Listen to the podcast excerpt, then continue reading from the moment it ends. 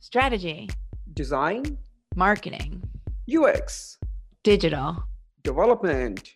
This is Agencies That Build. This show is dedicated to leaders and teams that design and deploy in the digital world. My name is Jesse, and I'm a marketer and an agency owner. And I'm Varun. I'm not a marketer, but a coder and an agency partner. This show is sponsored by Together We Ship. On a mission to help agencies grow. All right, this is it. We're live. Hey, Varun, what is going on? How are you? Awesome day. Awesome day. So, we are here today to chat with our today's guest. Let me start off with this wonderful introduction. Ready? So, uh, today's guest is a business entrepreneur, a photographer. He specializes in mobile development strategies, web development strategies, graphic design, ISD training methodologies, and interface design. He's the co founder and CEO of Mobelux, Garrett Ross. Welcome to the podcast, Garrett. Glad to be here. I think this is, uh, I'm glad you guys are doing this. It makes it feel like we all can learn from each other's mistakes and successes. So it's, it's a pleasure to be here. That's the whole. You just, that's it. There it is. Done. Okay, done. Everyone have a wonderful day.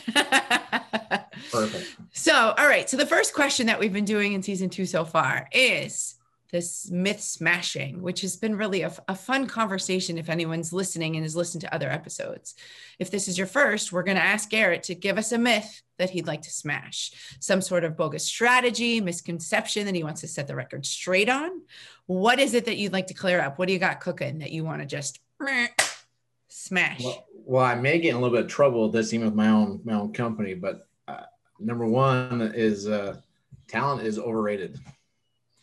Ooh, you're going to have to expand on that a little bit. I'll expand on that, and then the other one that's close to that is process is overrated.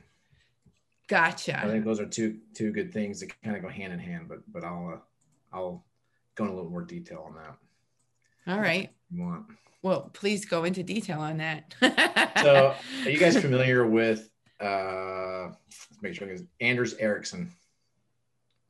I know the name, but I don't Yeah, know. So he wrote a book called Peak, and he really gets into defunking talent because a lot of people we believe this person was born a great shooter in sports. This person was born someone with a great eye for design. This person was just a natural. And he goes into pretty good depth into explaining why that is a bunch of bogus. And for me, when we're like trying to find people who we want to work with, who I want to be a part of our company, like I will take somebody who has already proven ability to to execute, to do something well, as well as a proven routine that they can actually keep improving.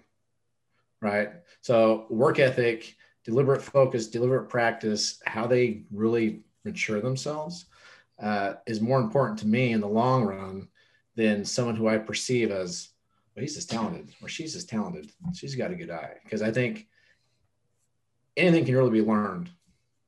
And if you really work hard enough and have a good enough work ethic, you know, how you break things down, how you go after stuff, you'll actually become really, really good at your craft, whatever that craft may be.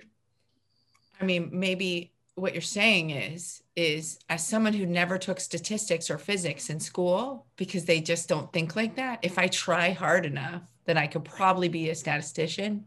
So- So, so let maybe me not, you know. So, but I, you know, that's what I'm hearing coming from you, which is an interesting. It's kind of an interesting concept because a lot of times we give people an excuse. Oh, they're talented; they can avoid process. Oh, they're talented; we don't want to lose them. So it's an interesting, it's an interesting point there. Well, Well, I'm a bit of a basketball nut, and and one of the guys who I grew up loved watching was Ray Allen. Right, Ray mm-hmm. Allen was a shooter. He was on the Celtics. He's on all the different teams, known as the three point king before Steph Curry. Right. Yep. And what used to drive him crazy was when somebody would go, "Oh, you're just so natural." He's like, "No, I'm not. I spent so many hours in the gym doing the exact routines, doing the exact same things, so that I could appear effortless." But it wasn't just like natural. I wasn't born with this. And so I, I think a lot of this comes back to, well, then you go to, well, how do I really get good? So you're saying st- statistics, right? That's intimidating, right? You may sit there and go, well, I've never been good with numbers. How could I actually get good at statistics? And then you have to get really good. And this is where Anders Ericsson did a really good job. What makes great learning. And he has this concept of deliberate practice, but it's honestly like if you go through, we've been through the year pandemic, right? I'd be willing to wager that as a business, especially running a business, you learned more in the last 12 months and how to optimize your business than you did probably the last three years combined.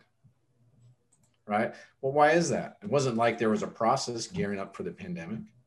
It wasn't like something else that like geared you for it. You ultimately had to get into chaos, enjoy the, not necessarily enjoy it, but go through the feeling of being discomfortable and learn from it. And so when you really get good at something, a lot of it comes back to how well do you appreciate feeling uncomfortable. And if you can appreciate feeling uncomfortable, that's when you're going to learn the most and be able to do some of the most amazing work. And so I think as a company, we've done that over the years, just kind of jumped in and not knowing what to do or how to do it and feeling like I mean, there was no process. There was no like book to give you instructions how to do it. But, is there like a personality trait that you feel like those of us are born with it? maybe she, you know, like Maybelline, maybe she's born with it. Maybe, you know, that's horrible, horrible joke.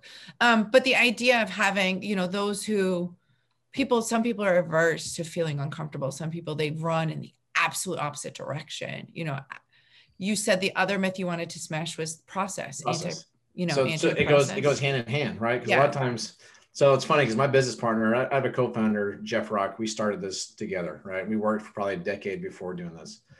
And at our old companies we worked for, we'd literally jump in and I'd be like, okay, I'm gonna plan it all out. And I'd sit there and I'd talk to all the people, I'd plan everything, I'd turn around and then he'd be done. Right. And it was just the ability for him to jump in and solve problems and get get things, just get stuff done, get it, get it knocked out.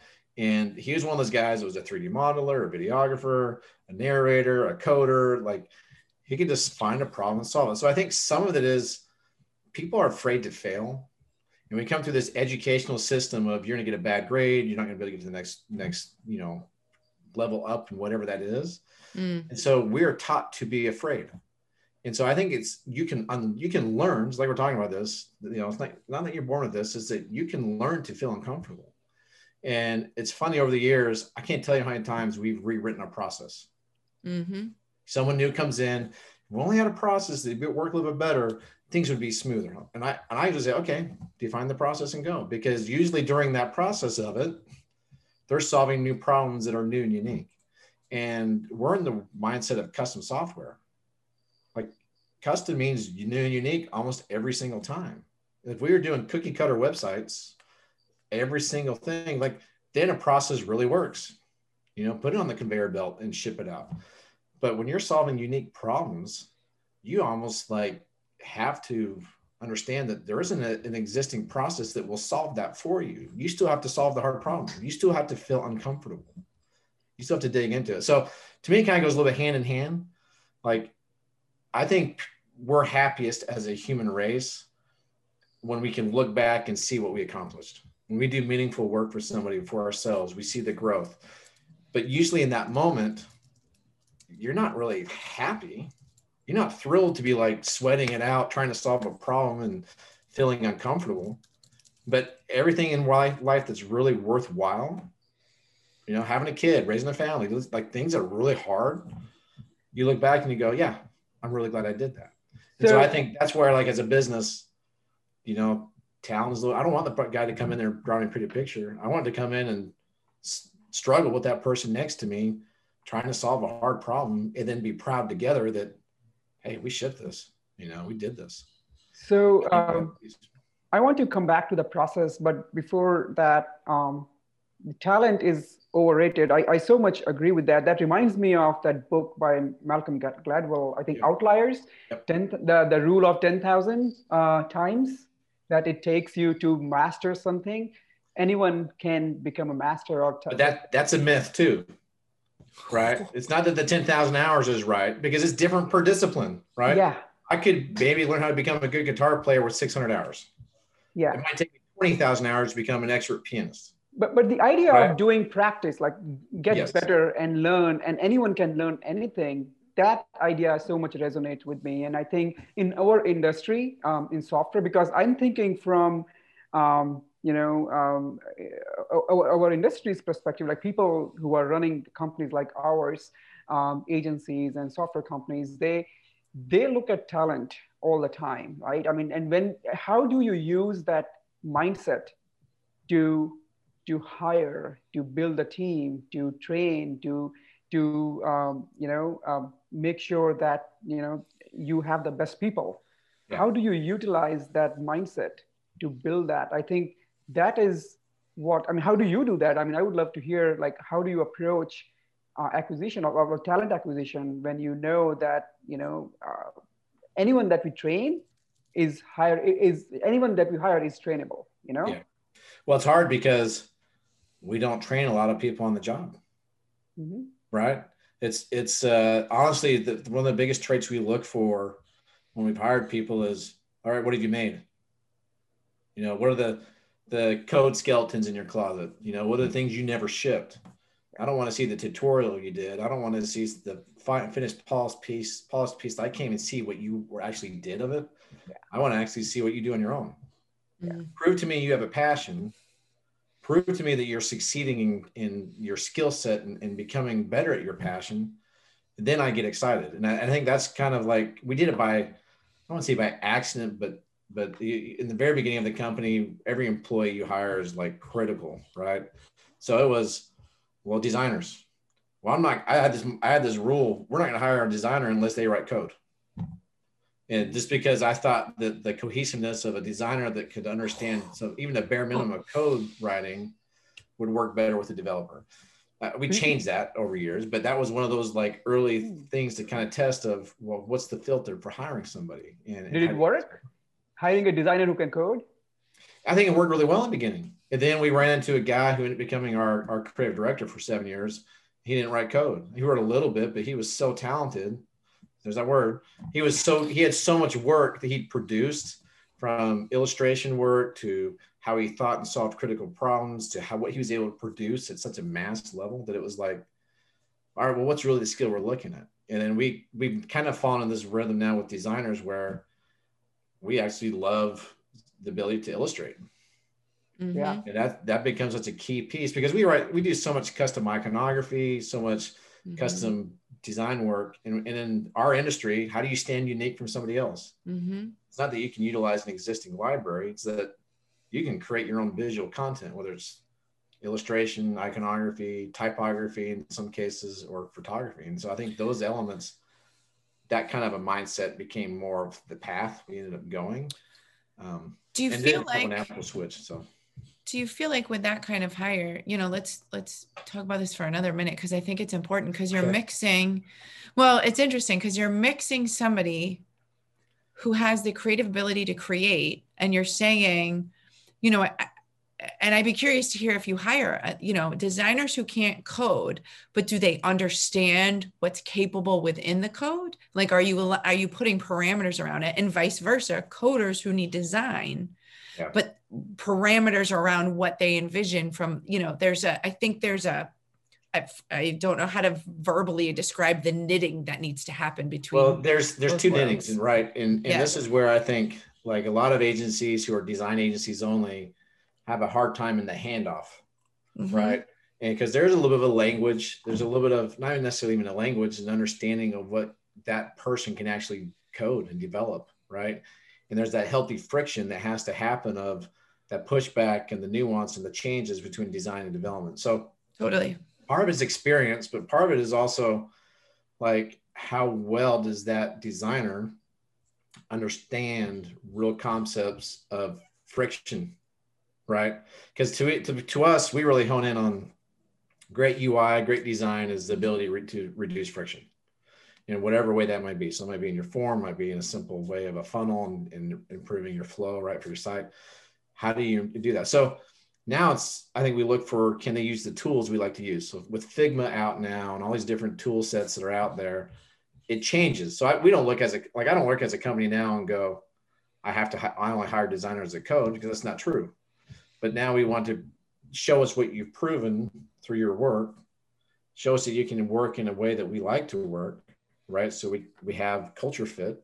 Yep. And then um, where do you really want to grow and expand? And, and, and so our designers do brand work, they'll do custom illustration, iconography, but more importantly, they'll do really good UI work. So I want to come back to that, but before that, I think this this statement is so strong. I mean, I, I think I totally agree with that thought, and it reminds me of change in the process and mindset that we did in our company when you said that you know keeping designer or, or hiring designer with just the design skills without dev uh, knowledge and having a developer without good user experience or good design uh, you know a framework in mind is is difficult. They, because when that handoff happens it is not very seamless. So if you have a dev team who understands the basic concepts of what's a good design look like so they will be developing from that mindset. They will be developing from the from from the you know uh, by thinking end user in the mind in mind as well because they are trying to produce a good user experience same with the designer. Designers, if they know that developers or, or this is how coder is going to code, they will design such thing in a way that can resonate with them. So that synergy has to have, it has to be there.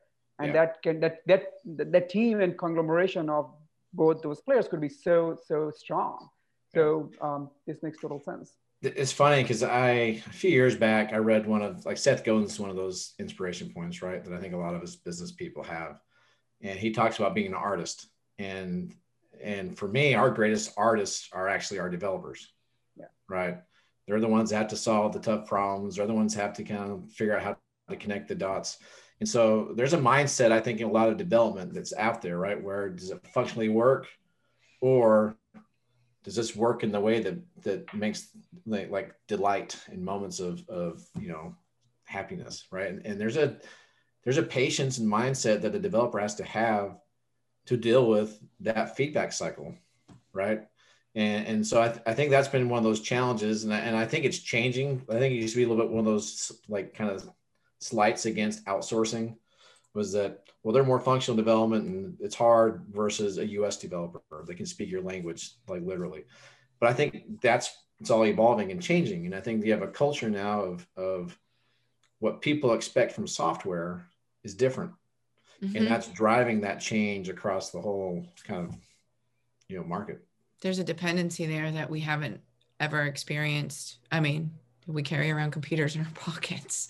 It's so so meta right now. I want to, you know, we've talked, we jumped right in here. I want to go back and just ask you, you know, you know, as an agency owner, you know, we we started talking about people, which is one of our favorite topics in this podcast, is you know, culture and people and how to kind of get there. And your myth led straight into it. Let's talk a little bit about, you know, as an agency owner, what's the most fun thing for you? You know, you started um you know your your intro story in terms of how you got into this is, is, kind of fun between your business partner and your passion for photography and you know out of all the out of all you've done what's what's you know tell us a little bit about that. What's that what's that most fun thing that you're like that gets you up in the morning like yes i get to do this. It's funny and this might sound kind of weird and maybe a little demented. I actually like that last 10% of getting something over the fence. That that you know, when things are feel like they're done, but they're not really done. Yeah. Then it takes a while and people stress out and they feel this, you can feel it from each other and you can feel it from the team, you feel it from the client. I love the process of going through that and shipping something you're proud of. Right. And so, um, I, being able to ship stuff, being able to, to ship something that you're proud of. And I think that goes back to like our early DNA, but that's, that's what gets me up. I'm getting smart people who are driven, who want to build things that people use, and seeing how I can be a piece in that, whether it's connecting them, whether it's actually being in the work, whether it's something else, and together it comes and you have something tangible that brings like value. And I, think that's what gets me up, seeing how you can change people through actually building stuff. And and we get caught in that it's technology and writing code, but it's it's humans working together solving challenging problems and, and that is hard and people forget that that's hard and, I, and so for me it's a success every time you get through it um, our you brought up like our origin story we didn't start out to be a, a agency you know our goal was to be our own products company and we couldn't even con- like convince a developer to join with us back in on day one. So my business partner and I were like, well, what do we do? And this is we started right when the phone came out. So everything was a possibility, you know, tickets and events and and you know barcode scanning all those things were ideas that we were all part of that circle. But because we couldn't get a developer my business partner was like well i like tumblr. I've written stuff for tumblr uh, you know changed my website. I'm familiar with their api that they're trying to do. I think i can make an app and it'll be our first step in making a product. And so he literally at nights on a wooden chair and a wooden desk and feeling uncomfortable for two months with again people forget that first two months of stuff six months of developing there weren't, there wasn't any books. Apple just said here you go and you had to figure it out. And so it, it truly was that that uh, tough awkward frustrated learning. And and you know jeff bless his soul was able to figure things out. And we launched an app that lets you post to tumblr and Tumblr bought it from us, acquired it from us. We became Tumblr's mobile development team, and Tumblr essentially turned us into a services company. But we were, hey, we want to build stuff for ourselves, and that was kind of like our DNA. And I think early on, anyone who joined us was, yeah, we want to build stuff for ourselves. Oh, I guess we'll do it for this person. Well, that's a cool project. I guess we'll do it for that person. So it was a little bit of a mix, and we lived in that hybrid world for a long time. Of we're going to make stuff for ourselves and for these people that's that's a great story. I mean, I think this is um, unique in itself. Like many agencies think about going from service to product. Many are building their own products because you know they have been in service for some time, while you switched the other way, right? You were product first and then turn into a service. So I would like to hear, hear more about that shift, like why that happened, and what would you advise somebody who is thinking about going into product and not going into service back again then you know if they are in service go to product and then start thinking about you know yeah. services make more sense.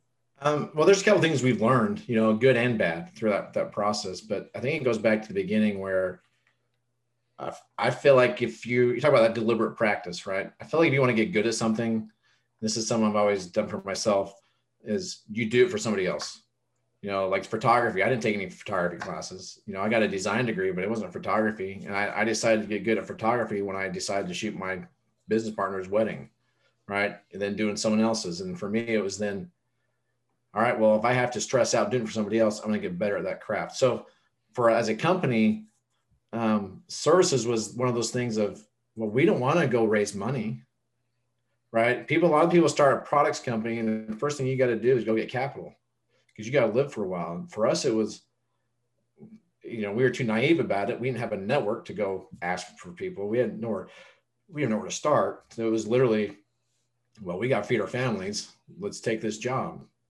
And then it became a little bit of a challenge of, well, if we get that job for a hundred thousand dollars, could we another job for another hundred? Like, can we make this work? Like, it became one of those things to like, hey, let's just let's at least break even with building our team, and then let's build stuff on the side. And we built quite a few different products. There's one company we built, our product we built called Carousel. It was a desktop viewer that lets you uh, view your uh, Instagram feed from the from from a Mac.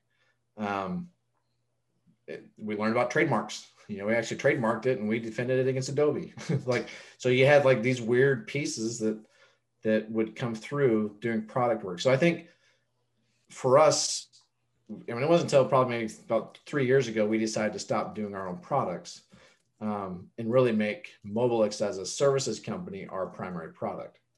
And, but it, it took a little bit of learning and figuring that out. And, and, and I think where we did well is we built some really good products that we use for ourselves.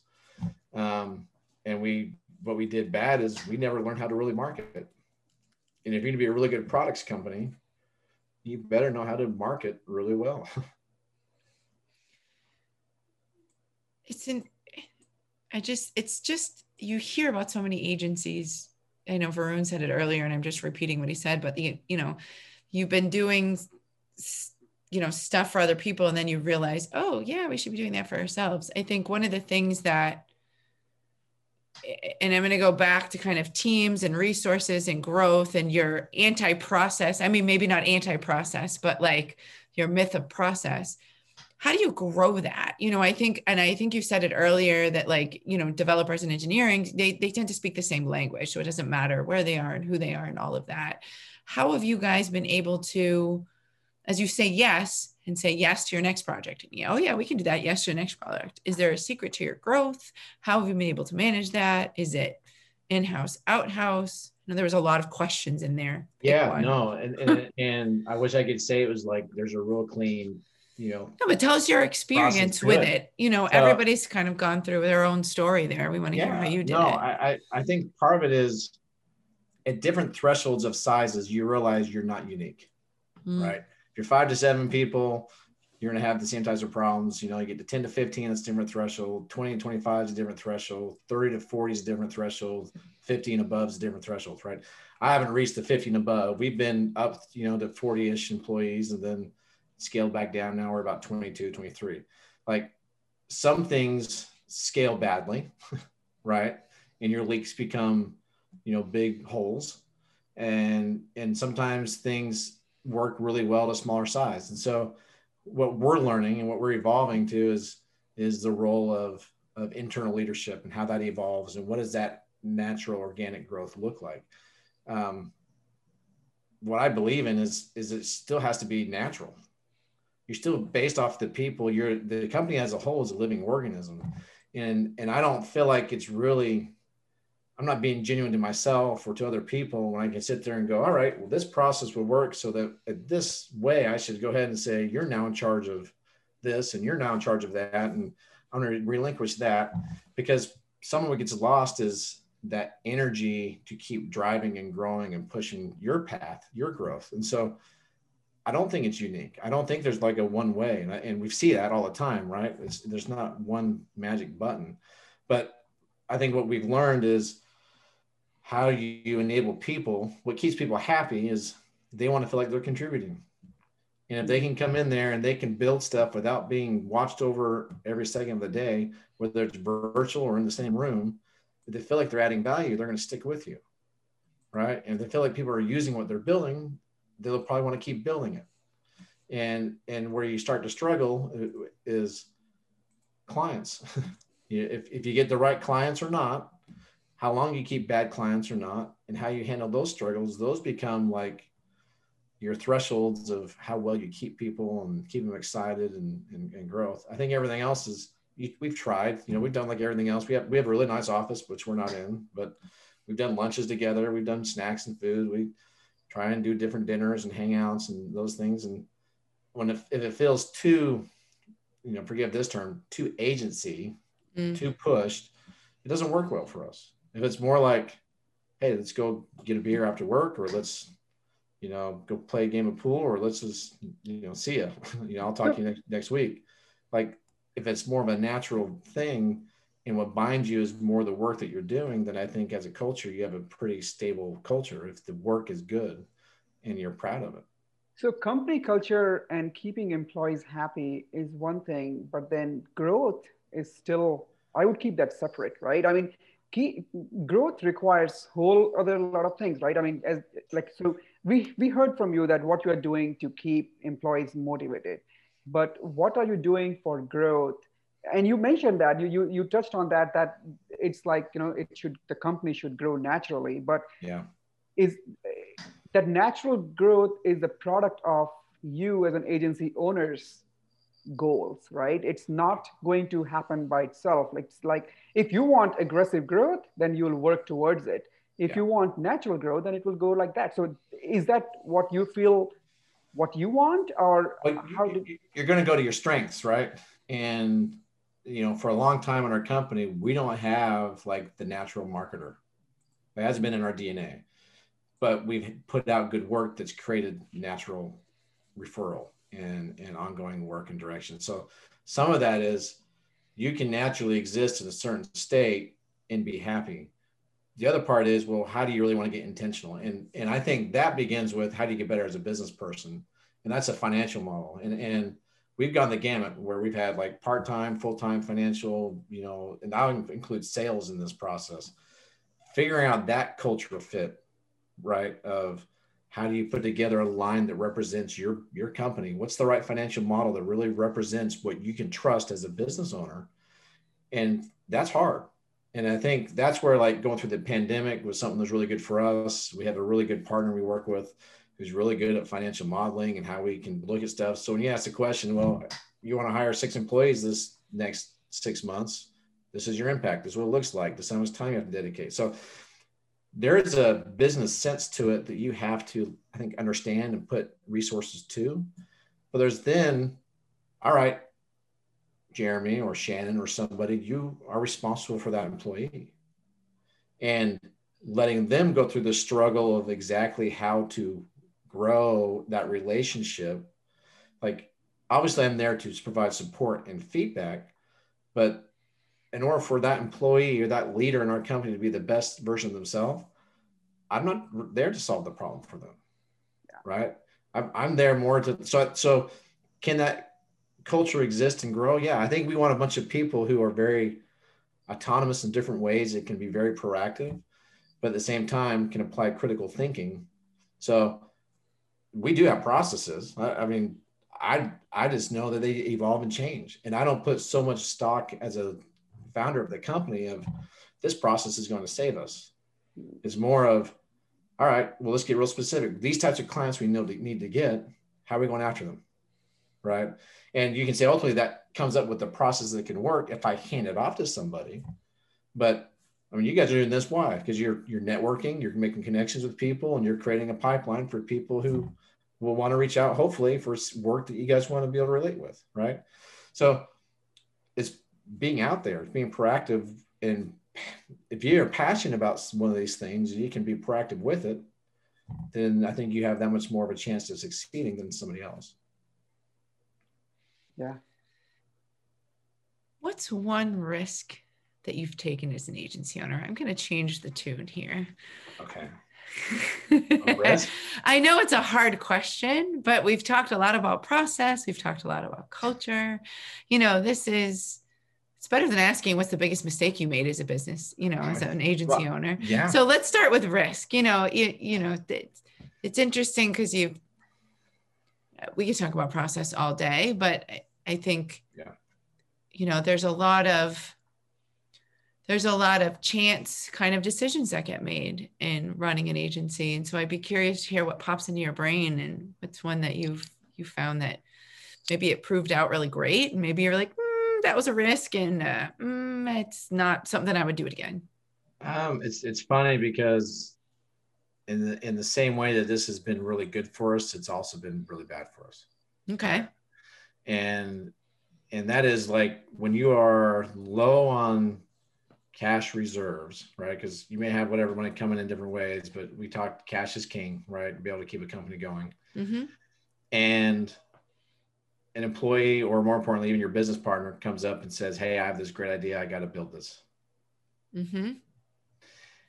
and you look at it and you go, Yep, we got to build it.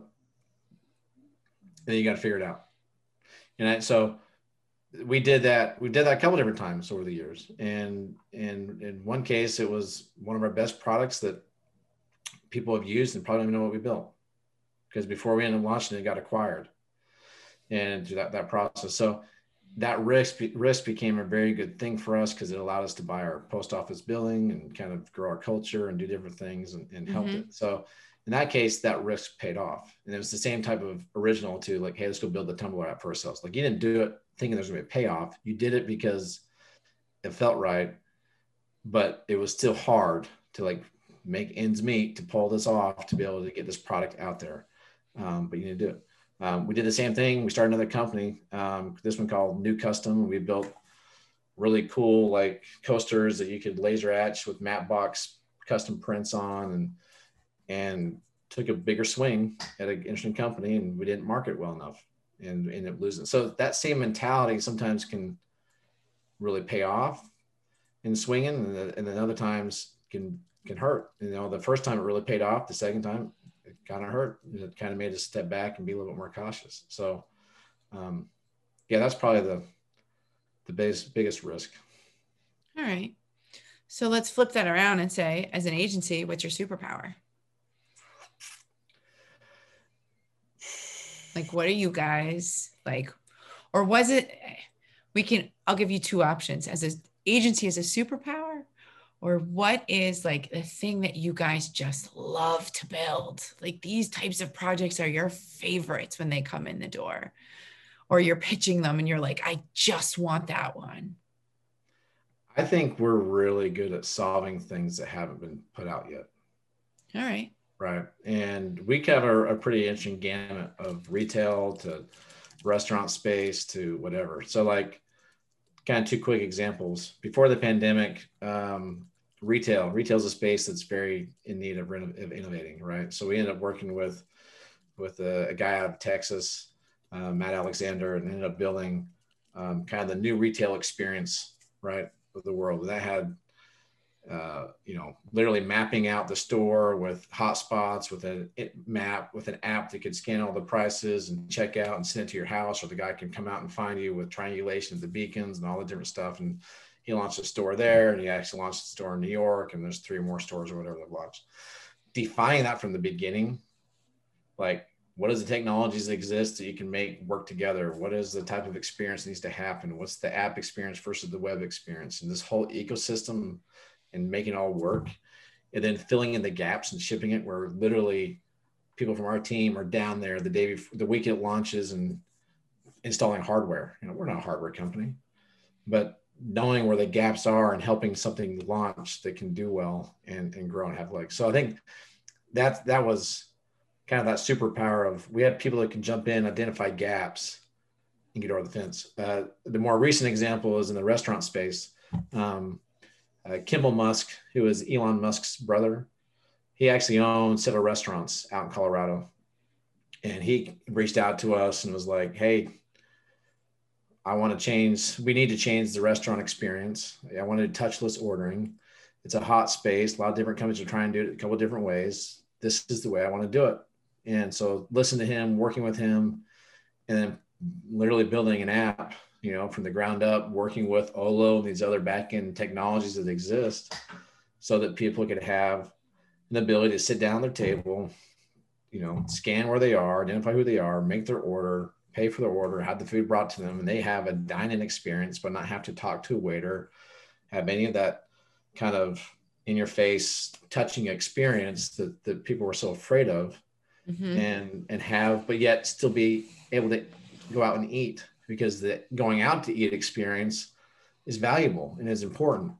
And so, again, something that we'd never done before. We never done a restaurant app in that way, but it was one of those things of, hey, let's solve this. Let's come together and let's make it work and you know and do it. Yeah. So first of all, congratulations on working or scoring the deal with the Musk family. That's that must be huge.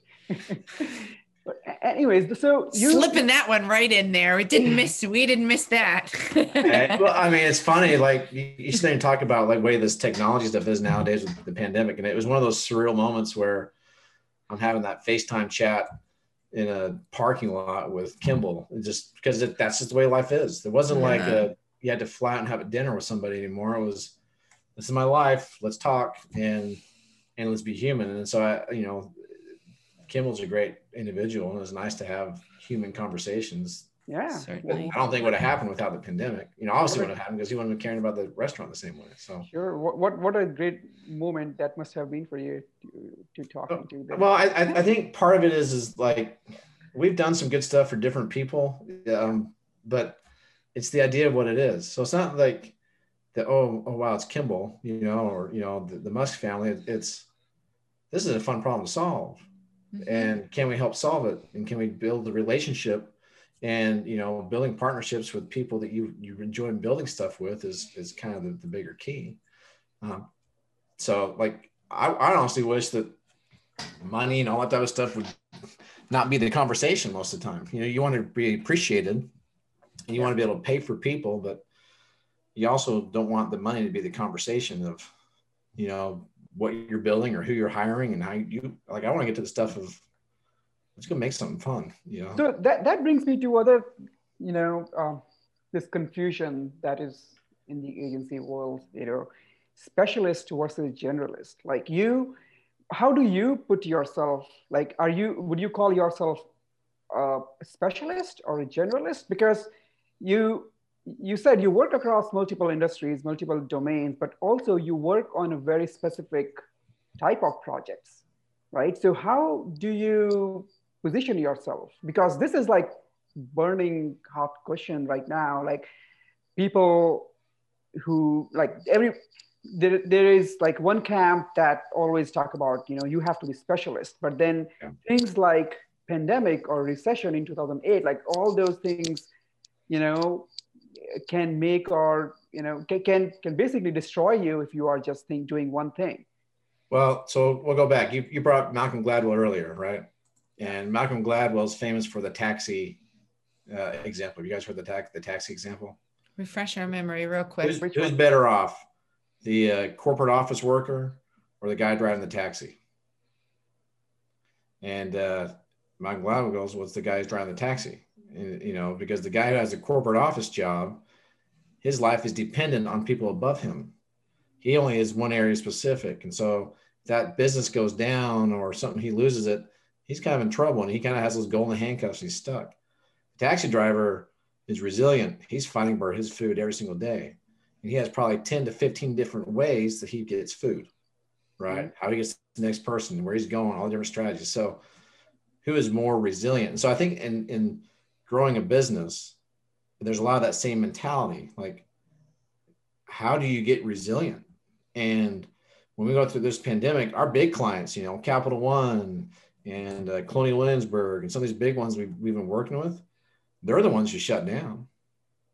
The ones who were giving us work were all the startups, you know, and so, hey, we don't want to shut down, so we're going to work with startups. And just because the startups from a retail agency versus a you know the the food industry versus automotive and insurance or you know whatever.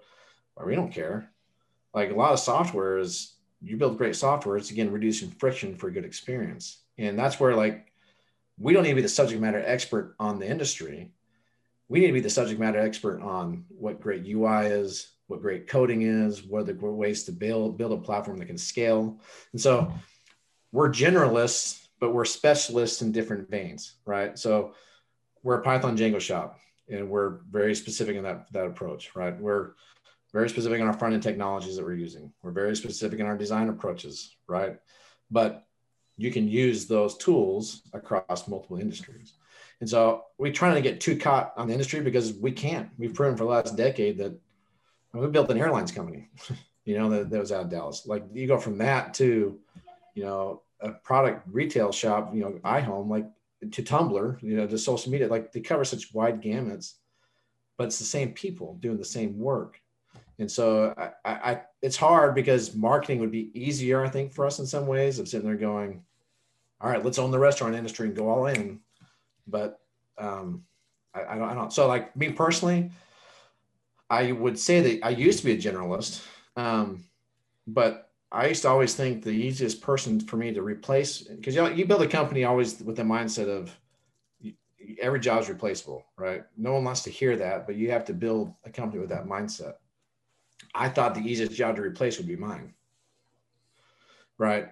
And so, are you a specialist in that you can cover the ground of area of so many different places? You know, from the finance to the sales to the business to strategy to like, is that a specialty or is that a, a generalist? And, and as the older I get, the more I feel like it's a specialty. In in in in the middle of it, when you're younger, I feel like you know it's a generalist because you're covering so many different things in different ways. But I think there's a specialty in being a generalist, and, and I think people mix those terms up a lot, and and it's a it's a valued skill that's important. Yeah. As an agency owner, back to you for a minute. What keeps you up mm-hmm. at night? I think finding the next good project. Mm-hmm. I think I think that client that welcome to be an agency owner. that's it. I mean, what's, where's your next? It's not so much yeah. where the next check's coming from. It's it's truly the right project keeps your people happy. Mm-hmm. And how do you find those? How do you work with those people? How do you how you feed that that group? That's honestly, I think what what concerns me more than anything else. And I think that ties back to your previous comment about, you know, you being specialist, generalist, you know, the way you said it, because you are not that general that you would take any type of work because there's a reason for that, right? It's in your company's culture, like your team that works and they like to work on specific challenges, you know, that real life problems they want to solve. So acquiring those projects, and if there are going to be some ideas out there who is somebody is going to work on that can, you know, that can bring those work to you. I mean, how many such ideas, you know, come out, you know? So finding such ideas and then making sure you acquire them and keep your team busy, happy, and motivated, that all makes sense that way. Well, we're we're trying to continue to evolve. You know, uh, it's like this last year we started putting together our own podcasts. Uh, a little plug, twenty four point. You know, if you want to try and find it, but like how you communicate with people, how you connect with people to bring in the work, I think is what's important. And sometimes it's hard. I think in our industry, a lot of us are naturally introverted and it's hard to put yourself out there and feel like someone will like you. Yeah. And when you do these types of things, there's always that element of, they like me? And, and, and they know what they're going to pick me. And, you know, we lose all the time. You, you know, different bids come up, you try and go after them, you try and build connections and, you know, you still lose. And so it's, it's trying to find, again that being able to be vulnerable but honest and build relationships with people that that will want to use you and, and value you yeah what are your plans? What are your future plans? What are you thinking about for the future? You know as an agency owner outside of building new things and getting new projects that feed your soul in multiple ways. Yeah. What's that future look like for you guys? What are you thinking? It's funny because when we when we bought the building a couple years ago it was kind of like we're going to build a company to 45 to 50 people and that's kind of the magic spot right? Mm-hmm. kind of target a lot of things around it. Um I, I don't i mean i don't know if i have a number of like this is how big we need to get this is how we're going to go after it i think the emphasis right now is in order for this to be enjoyable and fun for the next decade it's got to be with people that i love doing stuff with doing mm-hmm. work we like to do. And so uh, the focus right now is again finding good partners and doing the types of work we want. I think with that, the good thing about the pandemic is we don't we could be bigger than 50 we could be 100 people like you're limited based off of the quality of work and how many people want to work for you and and if we can evolve our culture to to accommodate for both which i think we're trying to do then you know, then you have a chance to succeed. I, I think in the short term, it's it's slow, deliberate growth. Mm-hmm. It's like kind of how we started out today. It's deliberate practice, you know, baby steps. If you can break things down to what your next step needs to be, then you have a more of a chance to succeed. So, our next step is grow by you know three to five more people, get one to two really good clients that we like, and go deliver for them, and then keep getting more efficient with with our internal processes so that our margins keep increasing and we have more capital to do more with right business 101 so covid right this is one thing that i ask everybody um, how so one obviously it has impacted everyone but how is it how, how is covid changing the way you're going to work are you going to stay remote or are you going to um, bring people back in what's your strategy on that it's funny because I got asked today by one of our employees, "Hey, I got my vaccine. We're ready to go back to the office. Can we go back to the office?" And uh, you know, there's part of me that's like, "Yep, let's go back tomorrow. We're we're ready." There's another part that's not ready quite yet, right? And what's that that kind of feel? So, um, I think we're figuring that out. I think that we're never going to be able to go back to the way it was, and that there's always going to have to be a sense of whether it's once or twice a week, people want to come to the office, then let's be intentional about it. Uh, if you want to be in there five days a week, great.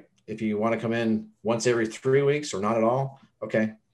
Like we can't hold that above anybody anymore. So if you want that great designer, great developer, strategist, whatever, they can be wherever they want to be. And so I, I think there's an element of you have to accommodate for those individuals, but at the same time, um, we do miss the face to face and you do miss like the strategy stuff. So I'm not quite sure how we evolve it. It's going to evolve some. I mean, we used to do really good with like team, like company lunches and all that type of stuff. I think some of that has to come back in some fashion, whether we stay in a big office, whether we go smaller, or what we do, like, I don't know yet. Like, I think we just, we try and just like web development, you iterate based off of the feedback. well, that leads me to another question. How does that, you know, this virtual world, how does that affect hiring and bringing in talented, and I use that word hesitantly. I know. I'm like dated it now for you. I know. No, but you don't understand what I'm saying. People yeah. who fit, you know, does that open up how you hire? And we've had this conversation with a few other people. And so I'm curious to hear your thoughts on that because I know you guys are, you know, based off our conversation today too, culture centric. And you have this beautiful office and this beautiful space. And I'm hearing positive and negative, you know, how does that kind of change your mindset with bringing in the people to fit your needs? Well, we, we, just went through this process recently. We just hired a developer uh, a month, two months ago now, I guess. Mm. Um, and it was all done where basically I met her face to face after she was hired, right? And took the employee picture. We, but we did do a physical meetup there. Um, at, at that point, before then, it was how we're doing this. You know, how you get new work. Uh, and I and I think that this is becoming normal enough that hey, let's just have, let's jump on the phone and let's have a conversation. So in some ways, it's easier, just like vetting clients, vetting, you know, new employees, you, you have a conversation and you talk to them face to face, you have the questions, you kind of go through the different challenges that you may do. And this is natural. This has to be natural. And then I Are think you looking local? I guess it would be. I okay. Mean, yeah, I mean that's funny because we used to be like, well, let's stick to Richmond and Virginia and try and keep it that way. Yeah. No, that's not the case anymore. I mean, we, we I mean, I had an employee for for a couple of years live in Germany. Mm-hmm. You know, and he's been an employee of ours for for he's like number two employee. you know, he's been with us for 12 years. And so like we went through that. And if it's the right person, it doesn't matter. Right. If people are really good in, in their type of role, like I don't, I don't, I mean, I like seeing them face to face, but I don't need to see you face to face. And so that's, that, that's kind of the big experiment right now. I think if people can produce, and I've always tried to, to again, judge people based off of the work they're doing, you know, and if, and if they're doing yeah. good work, however that is, like, I'm not going to judge you. And I, and I think, I think that will become a little bit more of the new, you know, or the ongoing culture of Mobelux of, hey, just you got you know, add value, get good at your craft. We'll help you try and get good at your craft with good projects that you got to jump on. And, you know, if you have questions to jump on for the phone call. If not, then there. And if you want to come to the office, when we go in the office, come in. We'd love to have you. If not, okay. You know, and and I think we'll see over time how this works because in some ways I think we went through the pandemic, A, because everyone had to go through the pandemic, but B, we did have a decade of people being together, right? So you you at least had memories of sitting next to each other. I think what will be interesting now is when people come back, will they like sitting next to somebody else? You know, well they have. Well, it's like you listen now. You're you're you're in your home office. Does the stereo blast and you sit in your pajamas and do you do you like? I mean, like uh, you're more laid back. Yeah or use co-working space that's why you know co-working space is getting huge and you know as soon as WeWorks stock IPO comes out, I'm going to buy their share. You know, that's going to go huge. well, it even goes back to the idea of new people joining who have not, you know, whether it's young people, old people, or people transitioning into a new career where you don't have the history together. And being able to look at who you bring into your organization you know, going back to the conversation around talent and process, you know, process is there in some cases um, to help onboard people so it takes things off you as a leader's plate in some cases for some process but even bringing in people you said you have a fella in germany. He was employee number two or yeah. three you know but employee number 37 that you're going to bring in the door. They could be anywhere. In some but, cases it's you know they've never been with you and they're physically here. I'm just i'm yeah. it's just a cultural shift. It's just interesting. Well i think that's what's funny because we just and we still have our Monday all hands. Everyone gets on the you know the virtual chat, and we kind of have like what's going on and the the call outs, all that type of stuff. We actually even are trying new ways of being fitness, you know, conscious as a company. One of our developers, actually our director of, of engineering, wrote a quick iOS app that lets you track everything and you have like your leaderboard and you know direct whatever. So like I think there's fun things that people will do to try and cover that gap. I think those who are around locally, like we'll go to the park, we'll go do different things, meet up as the world opens up more. But part of it is also again like not forcing it. And mm. for me, I'll feel good about an employee when they've shipped something they're proud of. I think if they never ship something they're not that they're not proud of, you're always at risk of losing them. If they ship something they're proud of, then you you have them, you know, and, and they want to keep doing stuff that that that is adding value. So I, I think that's kind of that really interesting piece to me is does some come in. So that you know just like you know our employee we hired they wanted to put her through training for a little bit longer. I'm like let's just put her on a project and let's let her go. And within two weeks she's shipping code and clients happy and she's rocking. They're like hey she's a rock star. Let's keep going. So that's what you want. And i think people feel like they're they're coding a value or designing something for value or you know whatever then then you get that right type of culture. So so you know meaningful work doing something right away. Cool. Wow. This is good chat today. Good chat. Varun, any other last minute questions before we wrap things up here? No i think we we did we did pretty much everything we got all anything garrett on your end that you'd like to shout out as we wrap things up and tell people where they can find you um I'm just minute. curious. We were talking a little bit about this in the beginning, but what what things have been standing out the most to you all as you've been doing this series?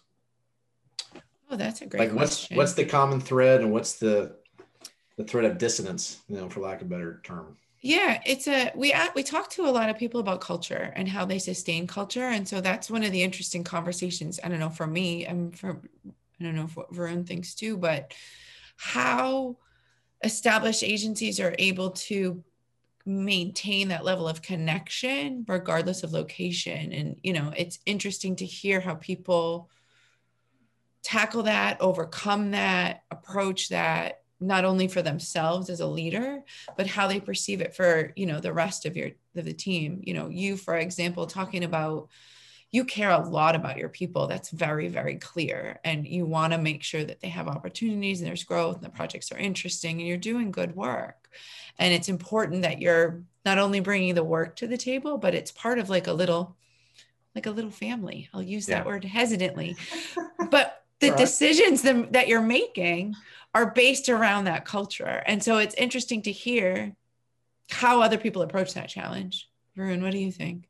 Yeah, no, I think uh, company culture is definitely a common thread that we have seen uh, across. But the other aspect that we have seen more is, uh, you know, the impact or, or the uh, trajectory of their business after COVID, right? This is like very, very similar approach. No one is thinking of going full time in person anymore.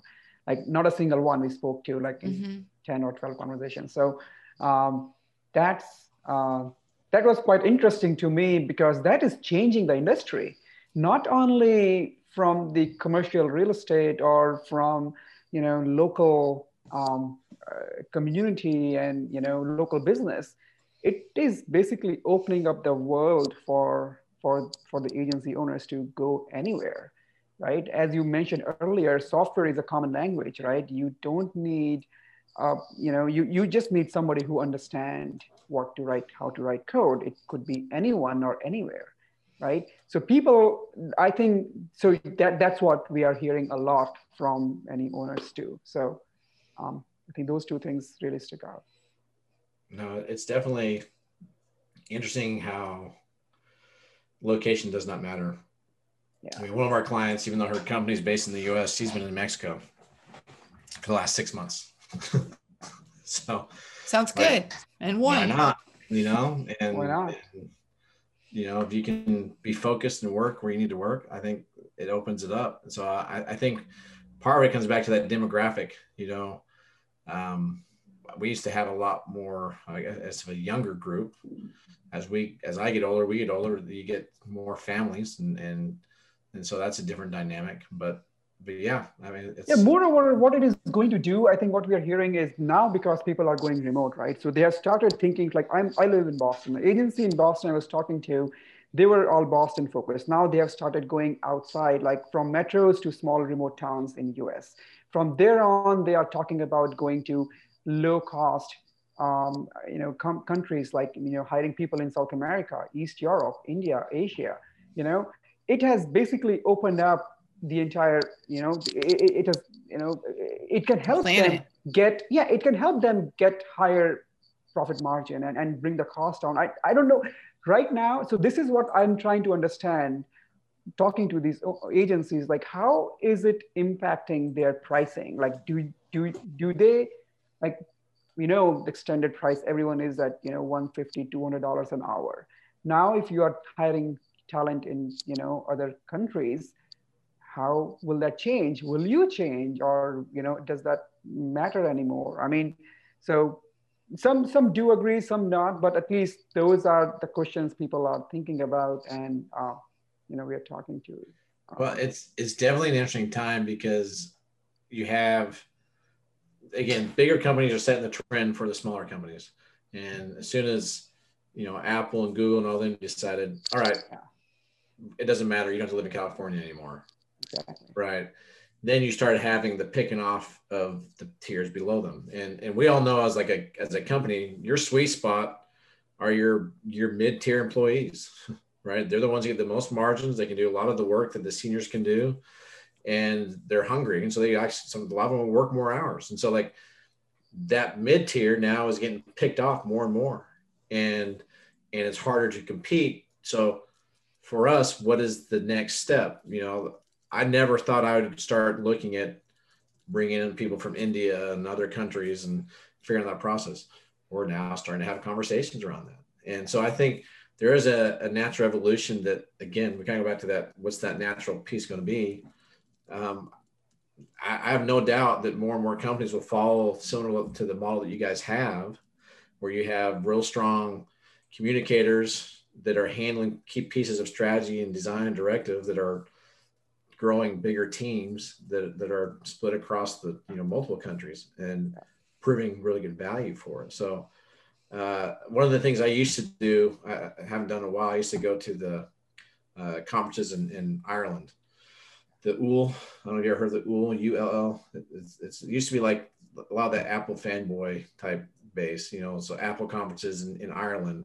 But it was fun to go to because you got to rub shoulders with developers from Europe and Ireland and um, a couple from Brazil and South America as well as the US. And, and that mix of just how people approach software, seeing it year over year, how, how it was just changing. And and in some ways becoming more the same, right? And so as you get more of those similarities, the ability to bring in outside resources, and now with technology the where where it is, you know, uh, you know, I'm I'm all for it, and, and and I'm anxious to try and figure out how to do that in different ways. Um, funny thing is, I actually am fluent in Portuguese, and so have some people from Brazil working so I can practice my Portuguese would be, would be kind of fun, you know? So, so there's different things you think about, but you don't really know until opportunities start to come up. And, and now I think opportunities will come up more and more just because we have to, you know, as, as companies to survive. It makes it more accessible, normalizes it. Yeah, it is. It's not, it's not as, you know, for lack of better terms, it's not as foreign as it used to be. You know, it's, it's one of those, hey, look at that. It must be. Wait, it's only Monday, and we're already doing doing those. No problem. Well, Garrett, thanks so much for being here. We appreciate it. You know, the where if you're listening and you'd like to find Garrett online, he's available on LinkedIn, Twitter under GR Tweets, the Mobelux website, M O B E L U X dot com. Um, you also have a personal website and an Instagram. So both under Garrett Ross. So and check out uh 24 Point on YouTube or on any of your favorite podcasts. Sounds good. Get a sense there. 24 Point. Great. So thanks. Thanks for being here. Thanks everybody for listening. Hope you learned something today. If so, tell somebody about the podcast. Varun, rock on. Nice to chat with you as always. Sounds great. Thanks, Thanks, everyone. Thanks for listening. Find our other episodes on agenciesthatbuild.com. Plus, we're listed anywhere you find your favorite podcast.